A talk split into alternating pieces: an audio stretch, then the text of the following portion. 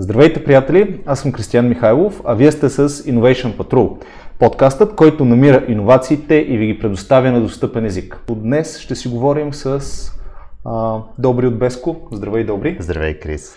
Радвам се, че успяваш да ни гостуваш още в а, началото на подкаста. И, и аз благодаря много за поканата. А оказва се, че е доста трудно човек да те включи в дадено събитие. А, Търсим си последно време.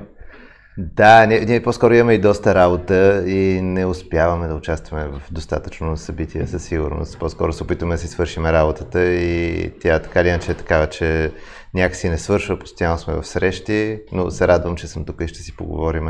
Супер. А, всъщност, ние днес ще си поговорим малко повече и на технологична тематика, и за стартъпи. Да. И знам, че вие последно време работите доста с а, държавните институции. Даже основно. Основно, да. да. Но да те попитам всъщност, откъде дойде името Беско? Ти сподели една кратка история преди да започнем записа. Да, ние сме Беско, Българската стартъп асоциация, но реално цялото ни име на български е национално представителство на Българската стартъп предприемаческа общност което от една страна той изразява това, което ние сме, защото а, имаме компания от цялата страна, организация от цялата страна и представляваме интереса на така речената стартъп и предприемаческа общност, понеже не е само стартъпи. При нас са компании, които са и скейлъпите, и по-големи технологични компании, и фондовете, някакси цялата тая общност. А иначе конкретно история, а без кое реално тая абревиатура Bulgarian Entrepreneurship and Startup Community. А историята е, че когато го учредявахме преди вече станат скоро 4 години, тогава се бяхме справили 30 компании и организации, сега сме над 500. Тогава бяхме 30 и всичко се случи много бързо. Буквално а, между айде да го правиме и правиме го, минаха 2-3 седмици. И за това време а, аз тогава бях прозванил по телефоните основните организации, нали, някои от наши приятели са стартъпи. Бяхме оговорили, но тогава за първи път на учредяването всички се видяхме на живо и аз бях председател на учредително събрание и всъщност а, хората искаха много да си кажат мнението, да спорят, да покажат нали, кой какви идеи има. Първа точка беше името. И съответно два часа останахме върху това да дискутираме името и накрая бяха сложени просто всички думички, които някой искаше да съществуват вътре ги има и така стана едно много дълго име, което сега като трябва да напишем някъде фактура, примерно, не може да се събере в нищо това име. А, така че да, това му е историята. Оттам тръгна. В някакъв момент най-вероятно ще мислим как да го оптимизираме, но не сме стигнали до това да ни е приоритет. Окей, okay. а лесно ли се работи с държавата? Не, значи... не, не съм очаквал да кажеш да, да. но, но обично... Това е много, много комплексно не е това. За мен лично е много интересно. Аз, okay. мен, мен детската ми мечта а, е да занимавам с политика. Мен това ми е образованието, това, това е нещо, което за мен е, дете следа и ми е супер интересно. Добре, как говорим за стартъпи, а всъщност да се занимаваш с политика. Нали, от една страна стартъпите са същността им е да говорим за високи технологии, за иновации, за това ам, тук да имаме все повече скелъпи да. и, и дай Боже а, еднорог. Къде е ролята на политиката? Значи, при мен личната ми история, която може би го и обяснява, а, аз имам от семейство, където дядо ми е бил предприемач, баща ми е бил предприемач и аз цял живот всъщност съм занимавал с мой си бизнес. По-малък, по-успешен, по-неуспешен, по-голями някакви неща, но нали, борил съм се по някакъв начин да си развия своя компания, то нали, технологична. А, и за мен, както ми е била интересна темата с политиката и съм следял много така вълнуващо се какво се случва, така и винаги съм бил, трябва да си под радара. Нали, там някакви лоши хора крадат пари. И всъщност нали, там са лошите. Нали, там, така ли е? А, и е така, но не само. А, и, и, и, винаги съм бил с това отношение, че ние си правиме бизнес, не им попадаме в радара. Това, което промени нещата е преди всъщност вече дат, може би 4 години и нещо, и беше предния служебен кабинет. И тогава Теодор Седуарски, който сега сме в тех парка, а, нали, а, сега Седуарски е тук, тогава беше... Да дека... поздравим всъщност. Поздрави за Седуарски. А, той беше тогава дека на Стопанския факултет и всъщност той ни покани 5 човека от старта по общността да сме съветниците в Министерството.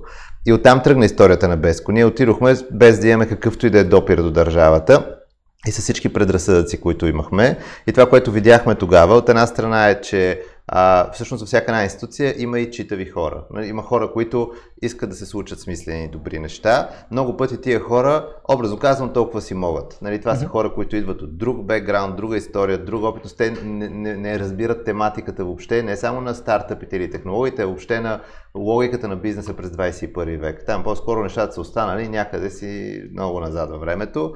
А от друга страна, това, което също видяхме, е, че когато държавата ни пита бизнеса, по това време, особено преди 4 години, събира едни и същи 5 човека и казва, ние се допитахме до бизнеса. Те тия 5 човека, аз по последно време много го разсъждавам, че наистина имаме два свята на бизнеса в България. Единият свят на бизнеса се опитва да прави пари от държавата, обществени поръчки, еврофондове и там има значение с кой играеш белот и кой познаваш. А, другия свят на бизнеса е там, където хората се опитват да правят нещо полезно за клиентите. Продукти, услуги, някой да иска да купи това, което ти правиш. Най-хубаво е да иска да е някъде по света да са тия пазари някой да иска да го оцени. Там значение има дали си все по-конкурентно способен да оптимизираш разходите, да става все по-добър продукт, екипа, кой е този екип, как става все по-добър. Не, там ти неща има значение. То гласа на втората бизнес, на практика той не беше чуван. Беше чуван гласа на първия бизнес. И ние това го видяхме като възможност и почнахме да вършим една такава будителска дейност, още преди Беско да го има. Ние почнахме да водим хора от институциите и политици в Coworking Space и да ги срещаме с предприемачи. И почнахме да виждаме как тази будителска дейност почва един по един, буквално да ги брейнвошват тия хора и да им показва другата гледна Тоест, точка. политика разбира какво прави предприемача и защо е нужно да има... Политика влиза примерно в някой coworking space, ахва и вика, а, аз не знаех, че в България има такова място и после примерно пет пъти те пита понякога, сега не, да не ги генерализирам всички, но се случва директно история, в която ние сме в пъзъл, в Coworking Space. И а, водиме човек така високо ниво в държавната администрация. И човека му обясняваме, това е Coworking Space, тук има десетки компании, тия компании са различни, правят различни неща. Той вика, Ама коя е тази фирма? Никаме, не, не, това не е една фирма, това са различни фирми. Пет пъти ни задава въпроса, добре, сега тия хора коя е тази фирма и как. И, и нали, те, те, не си го представят в началото това нещо. И ние, аз помня първият път, когато отидох в Министерство на економиката на някаква среща и те бяха шокирани, че има стартъпи с повече от двама-трима човека. А, нали, за тях това беше, че стартъп, значи трябва да са двама-трима човека. Те в началото си мислят, че стартъп е всяка баничарница, дето е отворена новата и викат стартъп. Нали.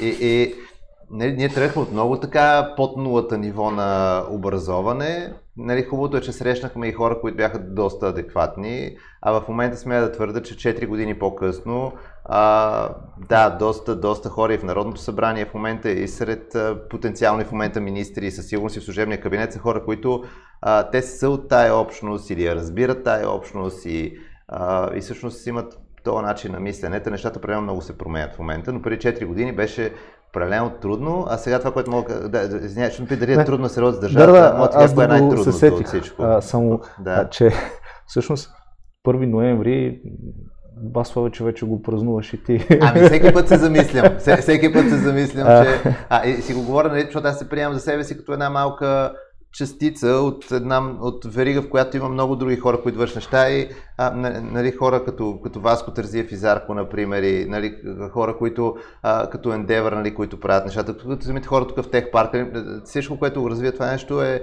са много-много организации, хора, компании а, и аз съм една малка част от цялото това нещо и много пъти го че сумарно хората в тая общност съвременните будители в някакъв смисъл, които определено движат напред не просто економиката, но и промяната на начина на мислене на обществото ни в тая посока, в която вярвам, че всъщност е конструктивна и ще помогне страната ни да се развие по-добре. Съгласен съм с теб, а всъщност аз те прекъснах. Да, аз за, труд, да ти кажа да, за трудната част, за трудната част. сега нали предстои да дойде ново правителство. Или и... когато го излучваме, вече сигурно ще е. Да, значи вече Зависи. имаме евентуално ново правителство. Да. А, и, и аз осъзнах за тия 3 години и половина, 4, които се борим с администрацията, че всъщност за един политик, за една организация, за всеки, който иска нещо да прави страната ни, може би най-трудната част е минаването през самата администрация. А, безкрайно много пъти вече виждаме политици, които, ама той наистина иска нещата да станат и, а, и екипа му иска нещата да станат и партията му примерно иска нещата да станат. Всички искат това да стане, но а, аз сега го смятам, примерно ние от 2017, като сме започнали до сега, сега ще има пети министър на економиката за 4 години. А, а там има едни хора, например, не само в економиката, всяко едно министерство, които са там от 30 години. И тия Да, хора... Сменят ли се всъщност? Изглежда, Ами, че не. не, на- много тия хора не, а те са на ключовите, които са с ключовите хора. И тия хора отношението много път към министъра е, говори ми, нали, много такива като тебе вече съм видял, ще, ще видя и следващите, ти ще си тръгнеш тук до една-две години.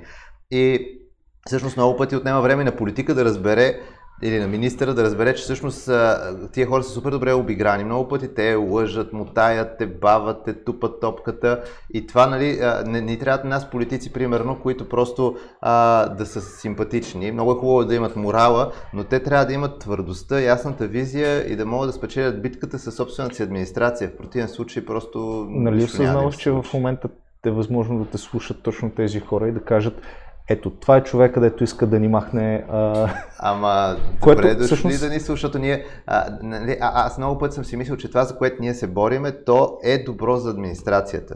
Защото всъщност ние се борим България стане по-богата държава Така е. и всъщност тия хора, които са там, да станат някой ден хора, които, а, аз вярвам, трябва да са много по-малко, нали, категорично, но все пак, нали, а, са хора, които не само те, но да, нали, по принцип парите в държавата трябва да са повече и хората изкарат повече пари. А техните заплати са пряко свързани с това какво ще се случи в бизнеса. Ако бизнесът дърпа напред економиката, ще има пари за тях.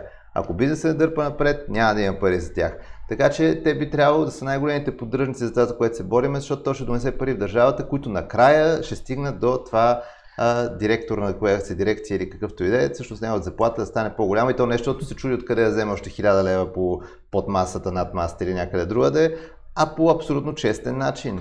Да, говорим за това да превърнем мисленето на бюрократа в предприемаческо, докато той е на бюро. Малко така ми Или поне, или като са public servant, поне няма нужда нали, да, да ня- няма илюзия. България даже е държавата с процентно най-малко хора с предприемачески нагласи, но поне разбиране на това, че като си обществен служител, си там за да служиш и всъщност това е важна обществена функция, която е не трябва да го правиш с това отношение, не с отношението, че аз коля и беся и каквото на мен не ми харесва няма да стане, защото на мен не ми харесва. И това е това не има е работа на тия хора. Да те върна малко в вашата дейност. Всъщност, вие, а, нека да, да обясним за зрителите какво правите, защото Да. а, буквално по, по стъпки. Моля те, дай пример с а, закон, който благодарение на вас е влязъл в сила. Добре, примерно стартъп визата, нали, която тя мина през парламента.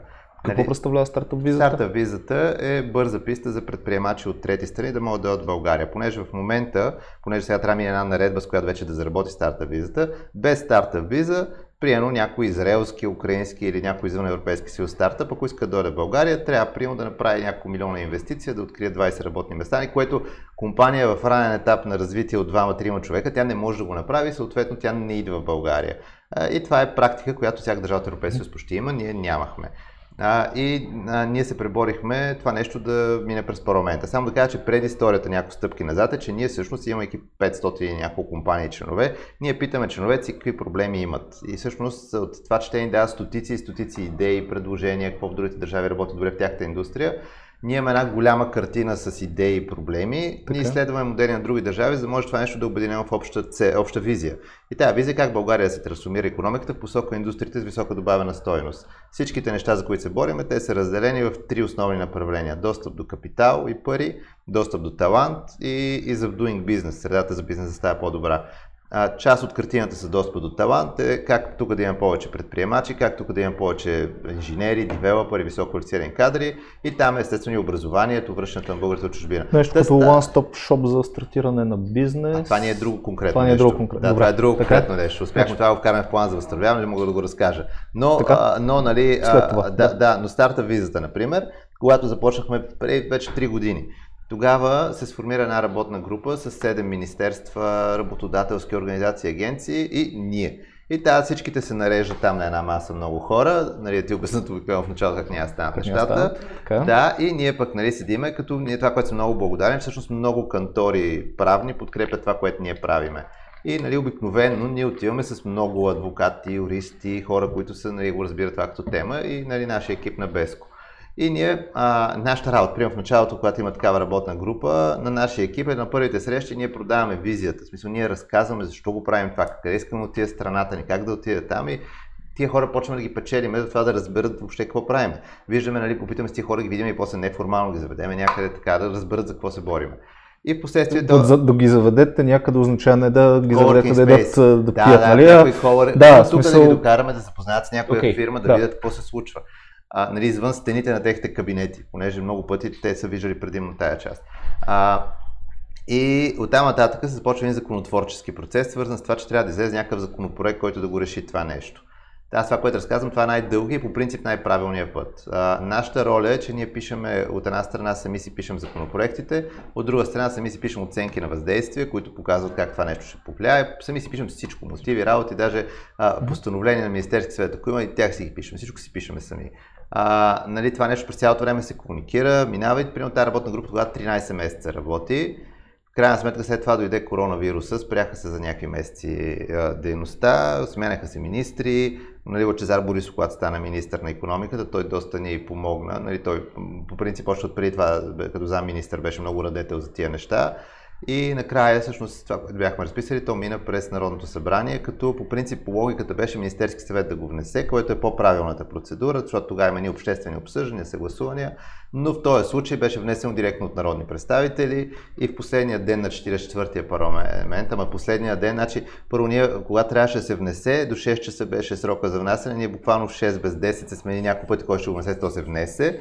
След това беше внесено погрешно, сменяш се, оправяш се. Накрая в 8.30 сутринта на последния ден, който започва в 9, се оказа, че текстът им беше сбъркан на някои места. Wow. От трибуната в последния момент излезе народен представител, който оправи текста. Сега пак има една грешка, но нали, тогава оправи тия проблеми. Които бях. Не, не беше. Имаше едно изискване, че трябва да има 1 милион лева капитал компанията в България, okay. сред който кой ще има 1 милион лева капитал.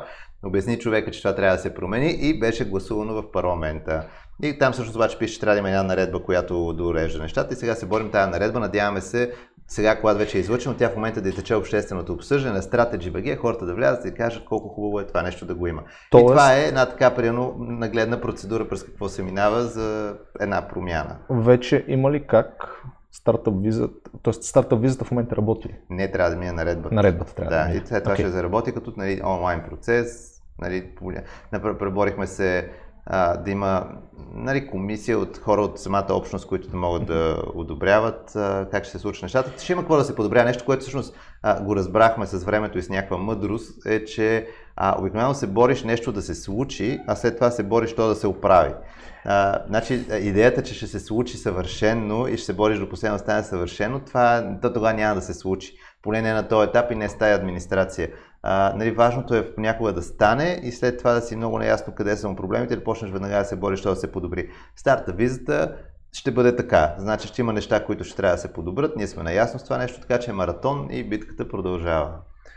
Окей. Okay. Не оставаш ли с впечатлението, че в България много обичаме да говорим за иновации, да се маркетираме като такава държава, а, но те да се случват доста по-бавно, отколкото говорене. Като каза, как да го преодолеем? Като, като каза за говоренето на иновации, на мене а, в един момент бях почнал, когато сме на някаква конференция или нещо друго, излезе политик, там мен, вице-премьер, някой министър и каже, нали, аз дигитализацията ни е приоритет, иновациите са ни приоритет, високи технологии са... И аз после всеки път се ги питам от кое ще се откажеме. Мисля, в крайна сметка нещо за ти е приоритет, това означава, че си казал, това нещо тук нататък става важно, значи би трябвало да има някакви неща, които ще отпаднат. Примерно ще кажем, е. земеделието вече, примерно не ни е приоритет в стандартното. Примерно казваме, ще правим агротех, в смисъл нещо ще иновираме там, но примерно не ни става толкова приоритетно, даваме субсидии там. Примерно, може и друго да е. Добре, кое а, трябва да отпадне според теб?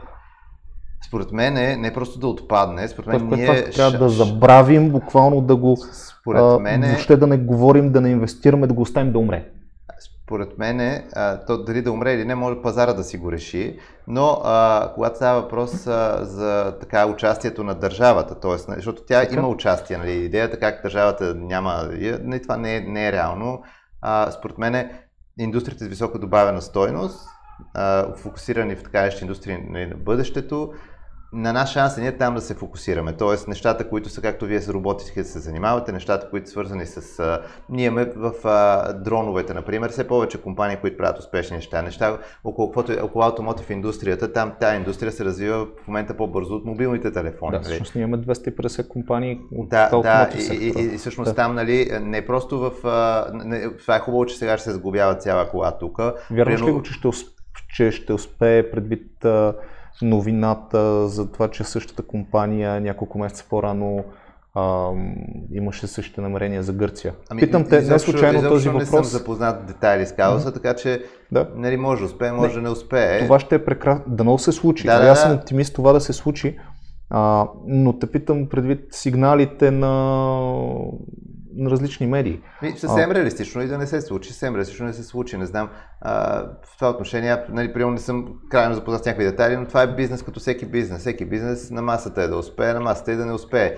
Нали, сега дали примерно има нещо да е обречено, не знам. Поне аз не знам за нещо, което да го обрича този бизнес успее. По-скоро се надявам и аз да се случи. Но въпросът е, че а, а, там, където е а, нали, продуктови, особено нещата с висока добавена стоеност, както нали, в IT сферата, транзишън от аутсорсинг към продуктови компании е ключово важен да се случи. Той е дълъг процес, той се случва и в момента малко по малко, но той трябва да се случи. Ние просто трябва да се фокусираме там, където е висока добавена стоеност, понеже а, това ни е шанса ние да имаме ръст, който не е 3% на година, е примерно 7 или 10%, защото ако някой иска да си го сметне какъв ни е брутния вътрешен продукт в момента, около 69 милиарда беше в миналата година долара и нали, види други държави с сходно нашето население, че е между 250 до много стотин милиона а, милиарда Милиарда, да. долара нагоре. Нали, ние с 3% го бях смятал, че ние ще стигнем сегашния брутен продукт на Чехия, например, 2064 нали, което ние ще сме вече в преклонна възраст. Да. А, та, а, а, ако искаме всъщност България да, а тогава Чехия пък ще е много по-напред, нали, в смисъл ние няма да сме, те няма да спрат да се развият за това време, на нас ни трябва много, много голям ръст, примерно 10%. Ама 10% единици държави са го правили, а това нещо да го поддържаш 10-20 години, те пращат всички учебници по економика, по бизнес, по, по политика, по каквото и да е. Нали, това би направило България да е чудо и това за да се случи, това не може да стане с конвенционално, просто правиме си едно и също всяка година, преписваме бюджета от едното на другото. Нали, това е свързано с а, много ясна визия, как ние не просто се отказваме от едни неща, ние се фокусираме в едни много малко наброй неща, които тия неща с потенциала за висока добавена стоеност, слагаме там големите карти и натискаме там да се учат нещата, там са таланта, който ни трябва, там са на инвестициите, там е фокуса. Което ме подсеща следващия въпрос. Кое е по-лошо? Да имаме необразовани политици или необразовани предприемачи? Които да могат. Ми, ние имаме необразовано население и народ и те го цяло, каквото идеи и предприемачите и политиците, те, са, те идват от нашия си народ, нали? ние не ги внасяме от някъде. Предприемачите а, създава се все по-голяма група хора, които са учили в чужбина, върнали са се, а, бизнесът им е такъв, че имат често допир навънка и това помага, понеже ти помага да видиш а, гледна точка различна от това, с което си израснал, примерно в Люлин или нали, някъде другаде, където си си свикнал в твоя си свят. А, и при предприемачите това е някакси по-естествен процес, докато при политиците е по-трудно. Нали, там а, просто средата е такава, че за съжаление много пъти хората, които са там, нямат достатъчно добра експертиза, за да могат да направят нещо наистина добро и голямо. Не, там ги, има политици, които ги плаши думата дигитализация. Нали, 2021 година Нали, хората мислят там за индустрия 5.0, ние се плашим от думичката дигитализация. Какво имаш предвид ги плаши? Т.е. те едно, че не разбират? И, а, да, мисля, реално, реално ние в момента сме в дискусии заради а, нали, мина комисия, ще има постоянно действаща комисия в Народното събрание, за което се преборихме заедно, бяхме с IBS, която беше асоциация, се преборихме да има комисия за а, и, и с Баском също. Нали, комисия, която е за дигитализация, информационни технологии, а, която реално IT комисия и за електронното управление също ще бъде там. Искаме да е отделена в отделно. И ние виждаме как има млади хора в всички партии, честно казано, които са радетели за това нещо и които се борят това да стане. Но ги има и другите политици, които това нещо ги притеснява и нали, те се плашат кой въобще разбира от това. И, да, паралелен свят.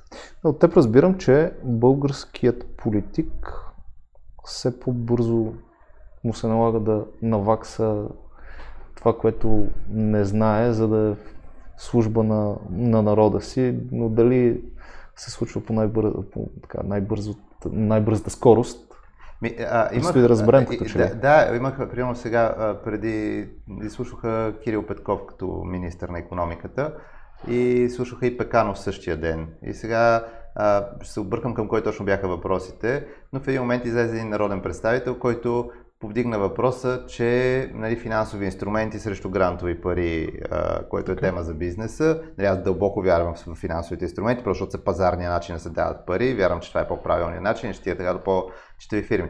И човека беше така искрено притеснен, нали, че бизнес също е много рисково нещо. Как така, нали, ние тук рискуваме тия публични пари да ги даваме, защото чу така и нали, за стартъпи, по-инновативни компании. Човек е силно притеснен, нали, тия рисковани компании, как така ще им дадем пари което този начин на мислене, този е проблем или при политици, при администрации, при банките и при конвенционалния голям бизнес. Има, има в България големи компании, които се плашат да работят с по-инновативни компании, защото те някакси си, свикнали, че така работи тяхното и, и не им се рискува, не им се излиза от комфортната зона, което е такъв той, комплексен проблем. Когато говорим за големи бюджети и това те да бъдат пренасочени не като грантове, а друг тип инструменти, Имаме ли достатъчно институции, които да могат да ги управляват качествено?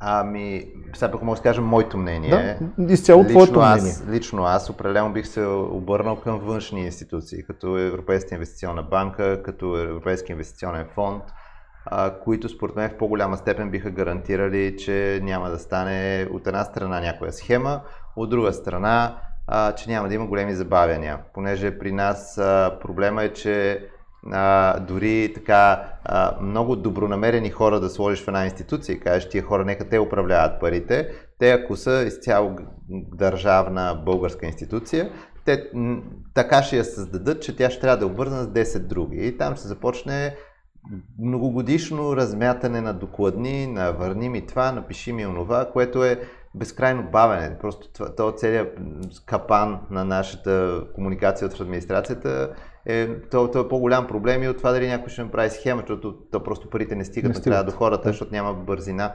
И лично аз определено бих така, колкото може повече бих дал да е под някакъв контрол на външни институции с цел ефективност. Това си е моето мнение. Окей. Okay. Какво ще обърна всъщност фокуса към а, самите предприем... предприемачи. А, какво според теб все още липсва в България да имаме еднорог? Какви са стъпките, които трябва да извървим, защото знаем, че има... Е въпрос на време. Това, на време. Okay. Значи, България е нещо, което може би е... Нали, ние се позиционираме, когато говорим за външни инвеститори, а тук има талант на ниски пари, данъците конкурентни. Според мен Нещо, което е много по-ценно от това, е средата, която в момента се създаде за, точно за стартъп и скейлъп и такива високотехнологични компании. Тая среда, тя се създаде от долу нагоре, от самата общност. Значи в момента, ако някой иска да стартира бизнес в България, да, то предимно е в София, в момента се правят опити да излезе извън София, но тук има хора, организации, фондове, които могат да те фанат, образно казано, за ръчичка, ако си наистина качествен и това, което правиш е добре. И от ден едно да можеш да отидеш при хора, както приема, ние постоянно имаме нови компании, ние им помагаме за първите им стъпки, да се подготвят за инвеститори, да разберат въобще каква среда. Има преакселератори, които помагат също в момента нали, има няколко много добри Able активатори, Founder Institute, WWF, това, което правиха с Panda Lab, нали, например, също много приятно като инициатива. Само тук да те прекъсна а, в този ред на мисли, самите ние правим пък инкубатор, хардуерен инкубатор, насочен към... Супер е това. Да, това би било интересно да разбера повече за него и всъщност, нали, ако може да свързваме хора с вас, ако са в тая сфера. Да, идеята е да, да обучим а, достатъчно ученически и студентски екипи, okay. които искат да а, създадат хардуерен продукт, а, да достигнат от Proof of Concept по-близо до пазара. Тоест в рамките на 6 месеца те да изкарат продукт, mm-hmm. а, потенциално работещ продукт, да. а, да преминат през лаборатории, където да го прототипират, тестват и прочие Ам... това 10-11 клас, 12 клас ти е по-голям? 10, 11, 12 клас, да. първи курс до четвърти курс в а, университета а, ни, е, ни е фокуса.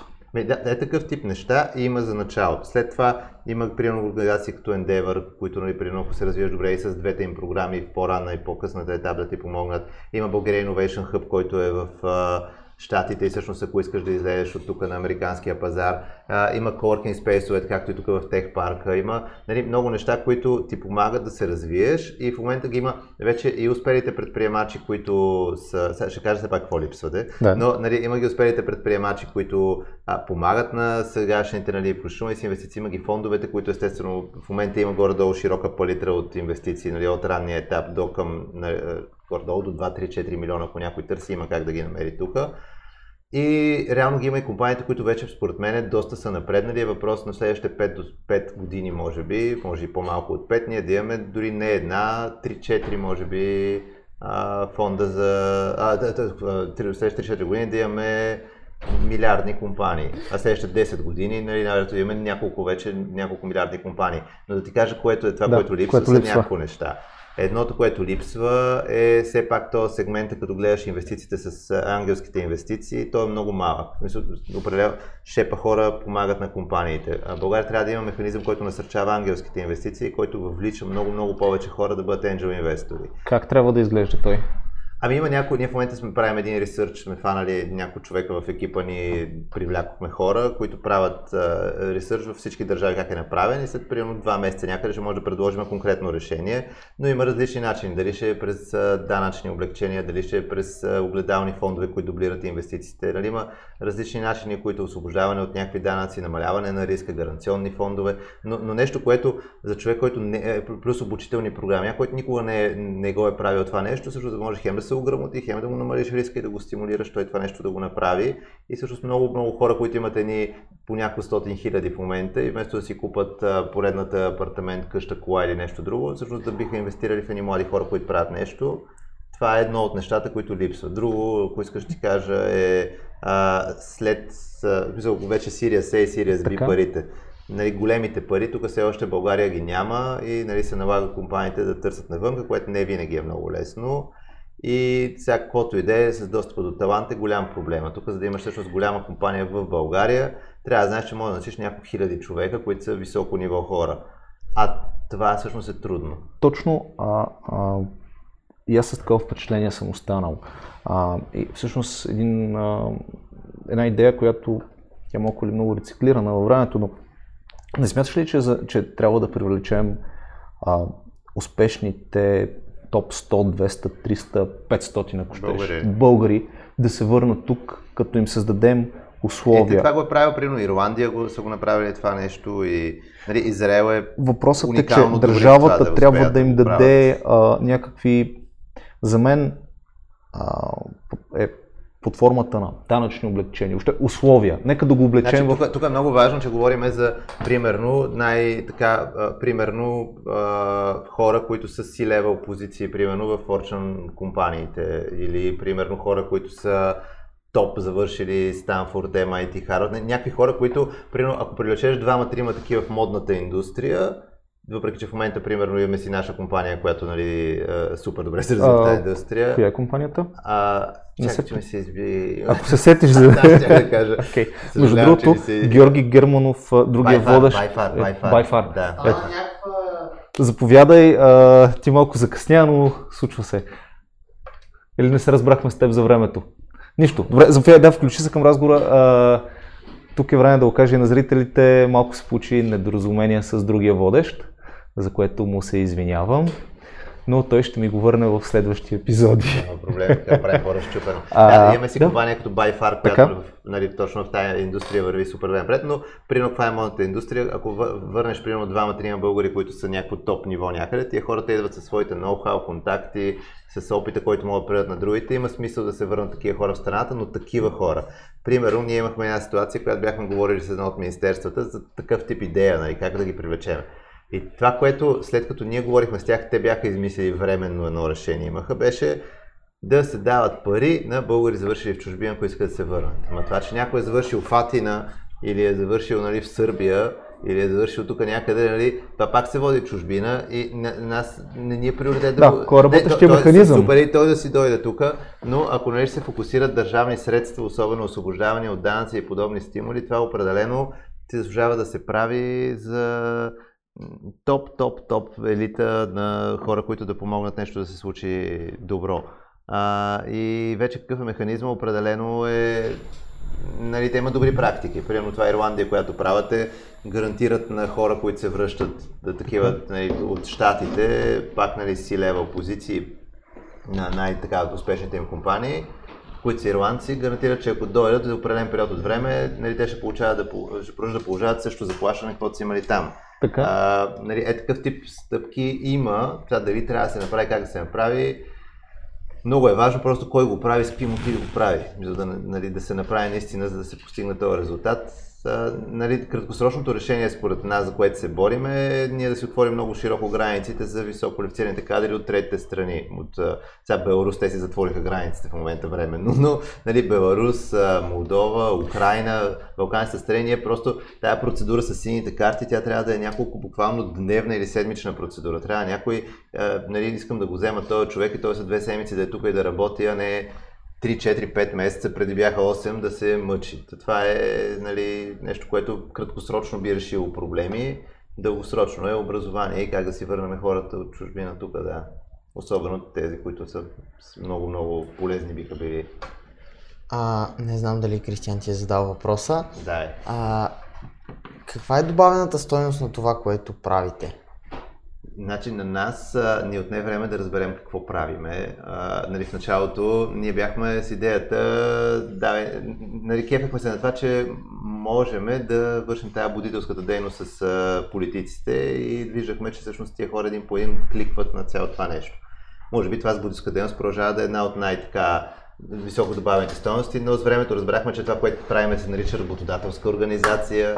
Разбрахме, че всъщност преди всичко се занимаваме на практика с лобизъм или застъпничество в така много свет. Един, един сегашен министър всъщност беше казал веднъж, нали, че всъщност ние сме, може би един пример за бели лобисти, които нали, се борят не за една фирма да направи нещо, по-скоро за гласа на много фирми да бъде чут, така че страната ни да бъде добре. А, и изграждаме според нас доста ефективен и проактивен мост между да, новото поколение предприемачи и институциите и нещо, което успяхме да направим, понеже когато започнахме, бяха много скептични самите предприемачи, но и организациите. Въобще хората си бяха, е, е, нали, отношението беше, абе, консумолци, кой ви платия, ходите да се снимате там с политици да се врете. И, нали, естествено, за, за нас сме чули много легенди, нали, кой седи зад нас, кой ни да. Кой седи зад вас е въпросът. Кой, Ето, кой, кой, кой, кой, кой седи ли, кой не седи ли, кой. А, на... Беско, ако не се лъжа, започва от служебното правителство. Предното служебно, да. Да, предното служебно правителство правителство. Добре, тогава защо служебното правителство не е за постоянно?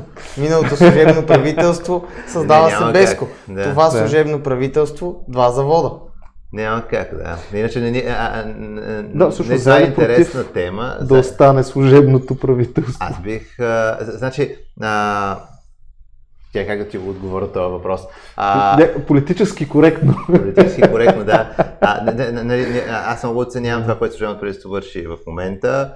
А, оценявам това, че в сегашния парламент с политическите партии, които са, с всяка една от тях ние имаме добър диалог и в много от програмите им, нещата, за които ние се бориме, сме там и те наистина го разбират и вярвам, че ще успеем да намерим начин да работиме с правителството, каквото и да се формира и че ще има там хора, които всъщност наистина са радетели за това, което се борим, имат тая визия.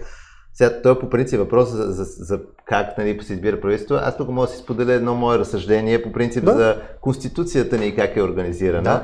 Според мен е по принцип е далеч по-логично да има отделни избори за законодателна и изпълнителна власт, защото за да имаш разделение между властите, не може едната да произлиза директно от другата. Ние в момента отиваме на избори, избираме си за законодателната власт и тя после сама се избира на практика изпълнителната. Тя може да сложи за премьер, който поиска, който ние този човек не сме го избирали. Ние не, сме, не знаем какъв ще му е кабинетът, ние само чакаме нали, кой ще излезе от подлеза и какво ще се случи. Не сега, то по принцип е да. така.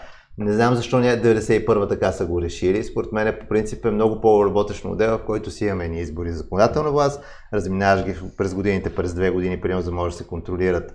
Имаш си за изпълнителна власт, избираш си дали ще е човек, премьер, който е с конкретен кабинет, който най-вероятно той си каза горе-долу какъв ще бъде и знаеш, защото изпълнителната власт тя е много ключова и е логично също ние да имаме отношение кой ще бъде там и да имаме право на глас. Това си е моето разбиране. Нали? По въпроса дали да е това, ако можеше ние да имаме избор, определено би било много интересно ние да може да гласуваме кой да е там. Но не ни е така конституцията, не е това логиката в момента, така че Сегашната лойка ние се бориме да може да сме, ние сме равно далечени от всички, да работиме с всеки добре. А, да, това не знам дали дава някакъв отговор. да, а в образу... дава ли училището, училищата дават ли достатъчно добро образование, за да могат след финансово образование, за да могат след това учениците да създават стартъпи? Не. Идеално. да, не, това е. Значи за мен е, а, нали, успешните компании се случват въпреки образователната ни система, не благодарение на нея. Има чудесни... Какво би променило в нея? Само да кажа, че има да. чудесни инициативи, като на Junior Achievement, като на Заедно в час, като uh, Innovator, като нали, неща, които влизат в училищата, борят се там да вкарат предприемачи. начин, но ние продължаваме да имаме 3% и нещо сред младите хора, които искат въобще да бъдат предприемачи. Нали, това е абсурдно нисък процент на хора, които не, не са предприемачи. Те въобще допускат евентуално, може би да станат предприемачи. И това го няма. Нали, аз съм, виждал съм го в ранна възраст още, нали, как а, нали, съм влизал аз в училище да преподавам, т.е. не преподавам, да говоря неща, да дъхаме младите хора. И аз си говоря нещо и едно дете дига ръка и ми пита въпрос. И учителката реакцията е, Гошко, ако ще им път толкова тъп въпрос, не ще изгона. И нали, това посичане на желанието на детето да знае, да, да е инициативно, да иска да пита, това е пагубно ден едното. Това е... Гошко, всичките Гошковци, Иванчовци и Добромирковци, задавайте тъпи въпроси. Задавайте тъпи въпроси. Задайте тъпи не слушайте въпроси. учителките си, да. които ви казват, че не трябва да задавате тъпи въпроси. Задайте, а възможно ако трябва най-тъпите въпроси, Лично мен това много ме дразни, да. между и другото. Станете провокатори и после репортери. Да, примерно. А, аз в щатите, като бях там, нали, някакви неща, като съм учил и там, примерно, излизаш и презентираш нещо. И ти знаеш, че ма тотално си го издънил. Значи, издънил си го по всичките критерии. Лошо си го презентирал, лошо се подготвиш, кое зле. Те ти казват, нали, колко е хупа, супер хубаво, казват ти какво да подобриш, но цялото отношение е нали, да те насърчат да продължаваш. И те виждат, че ти се бориш, като те насърчат малко пак да опиташ. Сега ти си знаеш, че си издънил и да викаш, какво ми викаш добре? Не е добре, нали? кажи си го, обаче това, това е начин на на мислене, който се цени по-скоро да пробваш. Това е законодателен проблем. Всяко нещо, което нали, ние ще се бориме сега е и закона за личния фалит и за несъстоятелността да се променят okay. нещата, защото в момента нашето законодателство, ако фалира бизнеса ти, на практика до края на живота, въпрос на тълкуване е, но до края на живота може да бъдеш наказан повече да не можеш да управляваш бизнес. Това е абсурд. И не прави никаква разлика дали всъщност двама млади хора са взели кредити и не могат да го върнат или приемно се фалира завод с 1000 служители с половин милиард, нали, приемно обороти. Това не прави никаква разлика, което не може да бъде така. Добре, ако, трябваше да, ако трябва да напишеш учебник за развитие на бизнес в България, кои биха, кои ще да са основните глави? Може следваме пич дека горе-долу, както си върви. Не, нали, нали, дек да обясним всъщност. Е, това е начин, по който накратко презентираш бизнес идеята и тя включва като компоненти нали, от там въпросите защо, как и какво, нали, въобще защо го правиш това нещо, какъв проблем решаваш, как го решаваш този проблем, какво точно правиш, нали, на какъв пазар отиваш, а, кои си ти конкурентите на този пазар, какъв е потенциал въобще да се ви, как това се, какъв ти е бизнес модела, как прави пари, може би как прави пари трябва да е повтаряно постоянно. Аз, ние в Беско понеже почти всеки ден влизат нови компании при нас, за което сме много благодарни, че ни подкрепят. Да, ние сме 100% финансирани от самите компании, целта е да сме независими. Ето кой ви дава пари. Да, да, дават ни пари, ни дават компаниите всъщност. И така вярвам, че трябва да не взема никакви публични пари. И, а, и, и, и аз всеки път се потрисам, като се появи компания, която има много яка идея и питам как ще правят пари, така ние не искаме да правим пари. И това неразбиране, че значи, ако бизнес не прави пари, това е хоби. Значи бизнесът трябва да прави пари, той затова е бизнес. Докато не почне да прави пари, не, не е точно бизнес. А, нали, изключваме сега случай, когато има 6-7 години R&D, но тогава пък някой е инвестирал, нали, пак да. се въртат някакви пари. Нали, парите го определя, че някой, както и в Беско, ние в началото нямахме членски внос и тогава нали, хората, които ни подкрепят и финансово, включително адвайзери борда ни, те нали, казаха хора, ако искате видите има ли смисъл или не от вас, отидете си поискате парите от членовете. Нали, няма такова нещо безплатни членове, защото всъщност ако някой не извади пари, не е оценил, че това, което правиш има смисъл за него, има някаква стоеност. И по принцип това разбиране, защото в България ние сме добри в определени неща, и, но продажбите не са едно от тия неща. Не има народи като Холандия, като Гърция, които нали, са били мореплаватели, Израел очевидно нали, са имали връзка такава доста.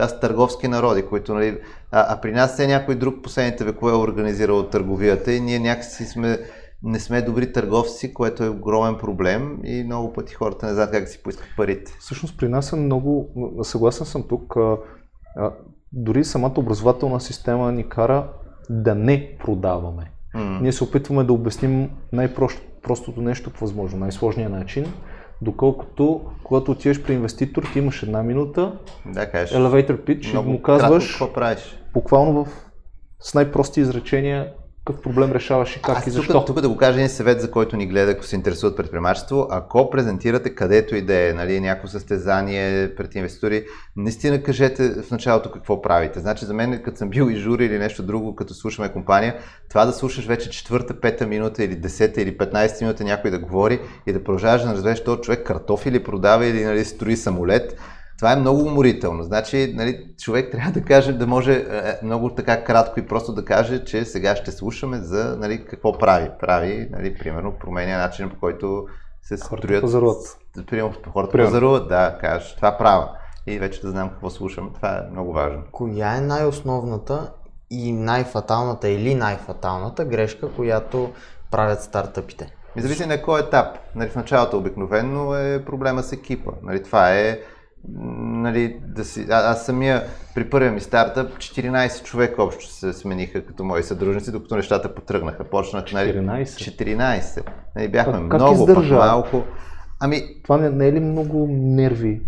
Нерви определено и не се, научих как не се правят неща, последствие станаха и успешно, което беше добре да научих и може би и как се правят, но а, нали, бях почнал от с роднини, пък после с някой друг, после на приятел някой, не си ще тия идеи как ще си спестиш пари с това, ужас.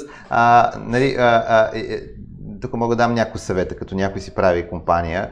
От една страна, че наистина всеки трябва да бъде полезен. Не може просто защото сме група приятели да се събереме да правиме нещо, пък нали, после ще го мислиме кой какво точно ще прави. Трябва да има роли за хората и да е ясно защо са там и те да правят нещо, което допринася а, нали, идеята за двама шефове и така нататък, поне според мен на ранен етап е, не работи. Значи трябва, за да има екип, трябва да има лидер. И трябва да има хора, един, който се, трябва да има някой, който се съгласил да води, хора, които се съгласили да следват. И това трябва да се вижда и в самата структура на една компания. Трябва това да се вижда в дяловете, трябва това да се вижда в това кой управлява тая фирма и кой следва а, нали, трябва, да, а, трябва от ден едно да, нещата да са ясни като ценности. В смисъл, нещата тръгват от ценностите. Обикновено е първо върху какви ценности стъпваме, каква ни е визията и какво ще правиме.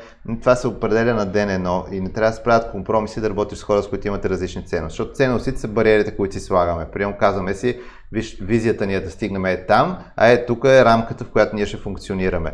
И ако тези рамки са различни, нали, ако за някой, например, а, иска да гони пазарни пари, в това вярва. Как искаме VC фондове, искаме нали, angel инвестори, а другия през цялото време главата му е как да вземе европарите нали, те не, че може и двете да работят, но, но трябва да се разгледа нали, това дали лъжем или не лъжем, дали крадем или не крадем, дали... Трябва като... двамата собственика да имат една и съща визия. И двама, трима, четирима, колко са всички, всички трябва да го имат. Да, да и, и, и, и, после и, и тая първата група, която се сформира около тях, понеже винаги има едно ядро от хора, която колкото и голяма стане компанията, от това ядро предава ценностите към другите. Там, например, дали, а, дали, дали примерно като сме казали, нали, към служителите си някакви ангажименти, дали всъщност трябва да ги изпълним както сме казали или може да се скатае нещо, може да се излъже нещо да се случи. Това е въпрос на ценност. Аз съм работил с хора, с които сме се, не съм преценил колко голям е риска да сме с различни ценности и то компромис, два пъти съм го правил, не знам защо два пъти, нали, ще е хубаво, веднъж да го бях правил. Да, това път е малко странно път. да го направиш. Да, втория път беше още, втория път вече съвсем се чувстваш тъп, като направиш такова нещо. Това е всеки път бомба, която просто е въпрос на време да гръмне. Няма как да не гръмне. И да, това.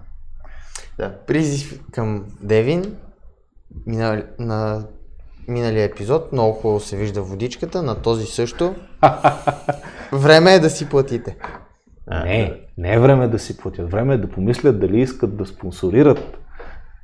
Тръгна с, гре... с грешното послание. Защото има и конкуренция. Точно а,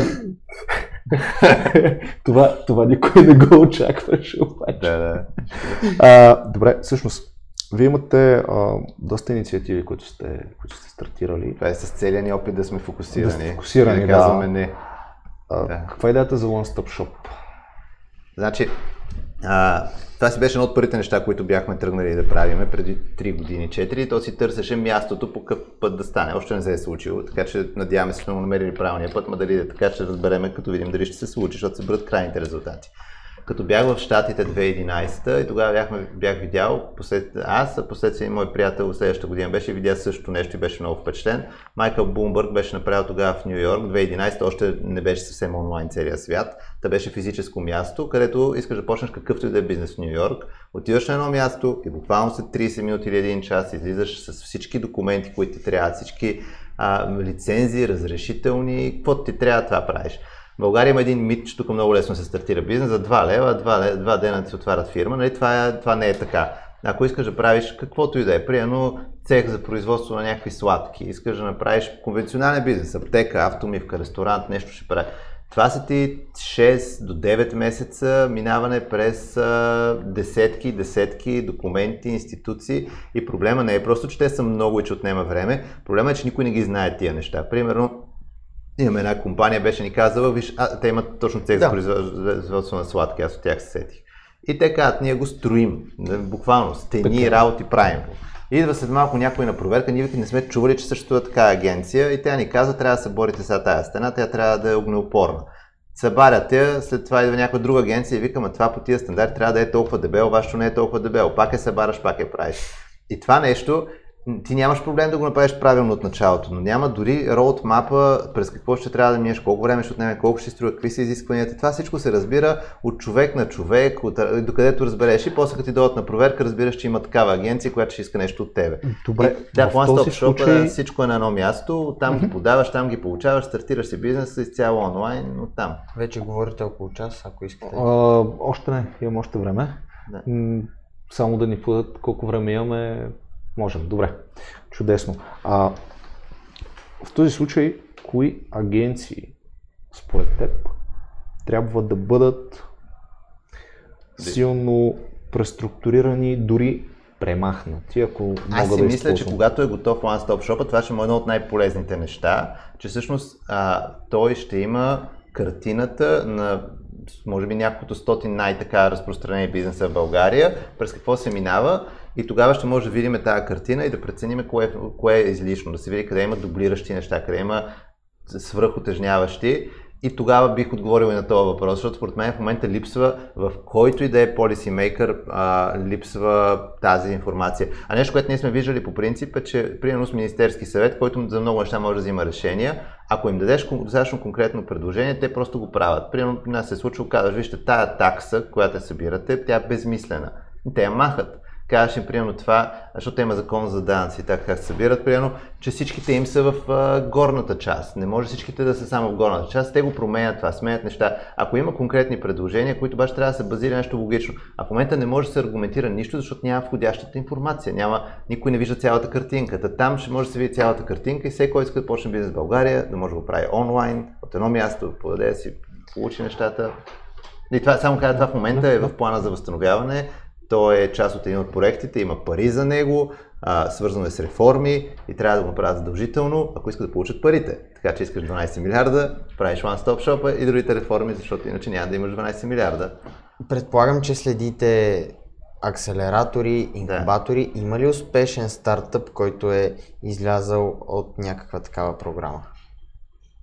Ами много те, нали, ако се тръгнат дори, дори, дори Launch Hub и Eleven в началото, когато започнаха, те на практика имаха собствени форми на акселераторски програми по някакъв начин. И, нали, примерно уча се или а, дори примерно Payhawk са част от това, което правят Eleven заедно с а, а, му се изби от главата. Да, нали, в общини, а, изключително много от компаниите, които в момента се развиват, те са минали от а, някаква форма на акселериране, минимум покрай инвеститора, който им е дал парите, обикновено имат нещо такова, не всички, но нали, според мен в момента определено нали, следиме каквото правят Founders и Able Activator са може би две от така най-популярните. Това, което вие споделяте, звучи супер и нали, то е в учебната част още, но то е по друг начин. Но нали, това са много хубави програми. Има нужда да се повече, има нужда естествено в университета да има такива програми масово, т.е. Нали, който и да е студент да може да мине през такава програма като част от, ако реши да го направи, да има достъп до това нещо, понеже Не, това е логично да бъде така. Сега, като ме беше питал за проблемите, къде липсва, не, огромното нещо, което липсва от парчето е трансфера на технологии. Нали, Това е нали, като го видиш там, като те в Израел много хубаво са го построили образование, наука, трансфер на технологии, стартъпи, скейлъп и големи корпорации, експорт, как добре да. работят заедно. Нали, при нас парчето, което липсва е трансфера на технологии. Просто този свят, който е на науката и академията и университетите и бани и така нататък и този свят, който е на предприемачите и глобалните пазари, бързи раз, милиардните компании, тия два свята, те са различни.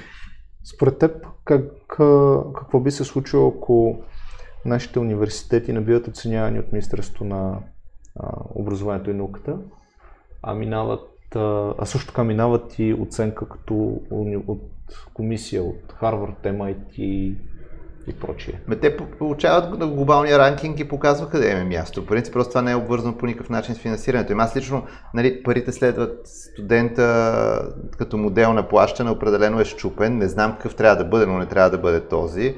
А, аз е, даже сега като пътувах насам си говорих с един човек от университет, който е от академията и той сам по тая тема си говорихме и той каже, проблем е, че там хората нямат никакъв стимул да го правят, което е факт. Според мен няма едно нещо, което решава проблема с трансфера на технологии. То е свързано и с законодателни промени, свързано е с меки мерки от сорта на това, че според мен е Просто трябва да се види кои са така смислените академици и научни хора. И тия хора, те да са примерно тук в Тех парка и в а, и в coworking спейсовете, нали, не просто са позиционирани тук, но те трябва вечер, те трябва да разказват какво правят, си пият бирата с предприемачите и въобще и тия два свята да си знаят телефоните и на други да общуват, защото хората правят бизнес хора, които познават. И минимум от който трябва да се почне тия хора се познават, което е хубава работа, която трябва да се свърши като отправна точка. И последен въпрос, като за финал, как какво би казал на един млад човек, за да го мотивираш да развива собствен бизнес и да започне като предприемач? Ами, да започне. Не, не връче, не, не, не да започне.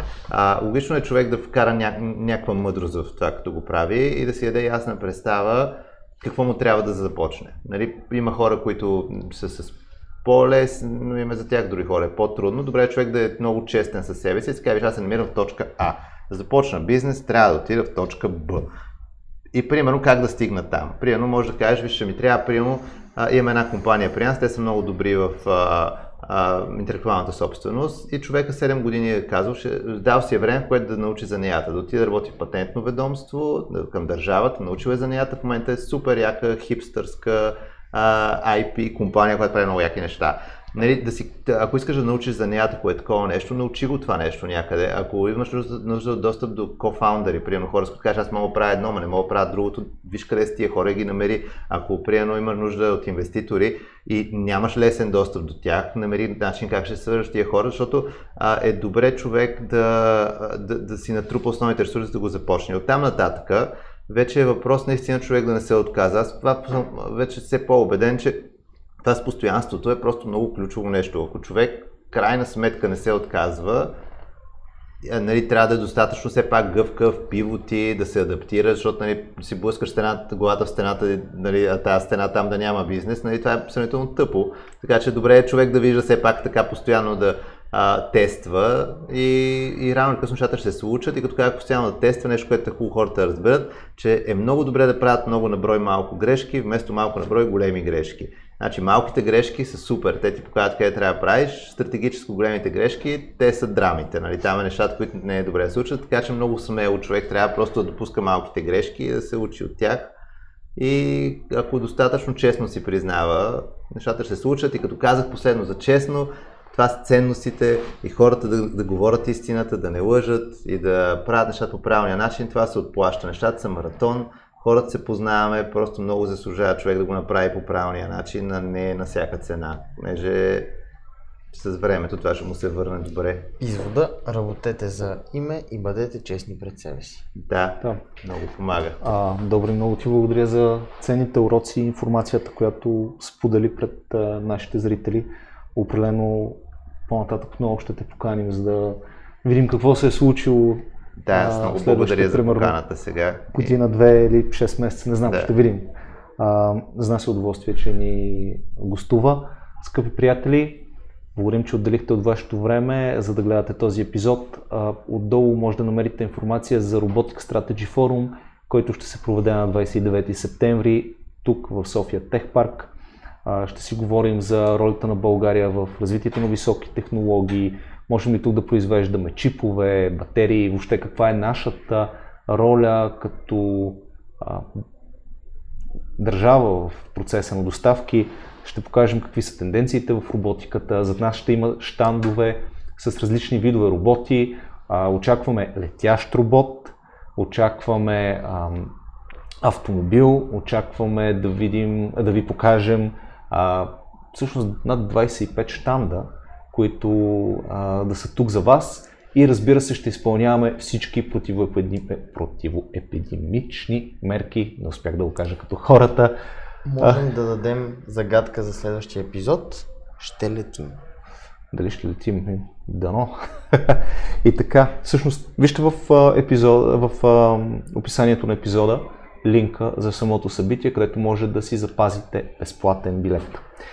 Ние сме Innovation Patrol и сме в София Тех Парк, мястото на иновациите.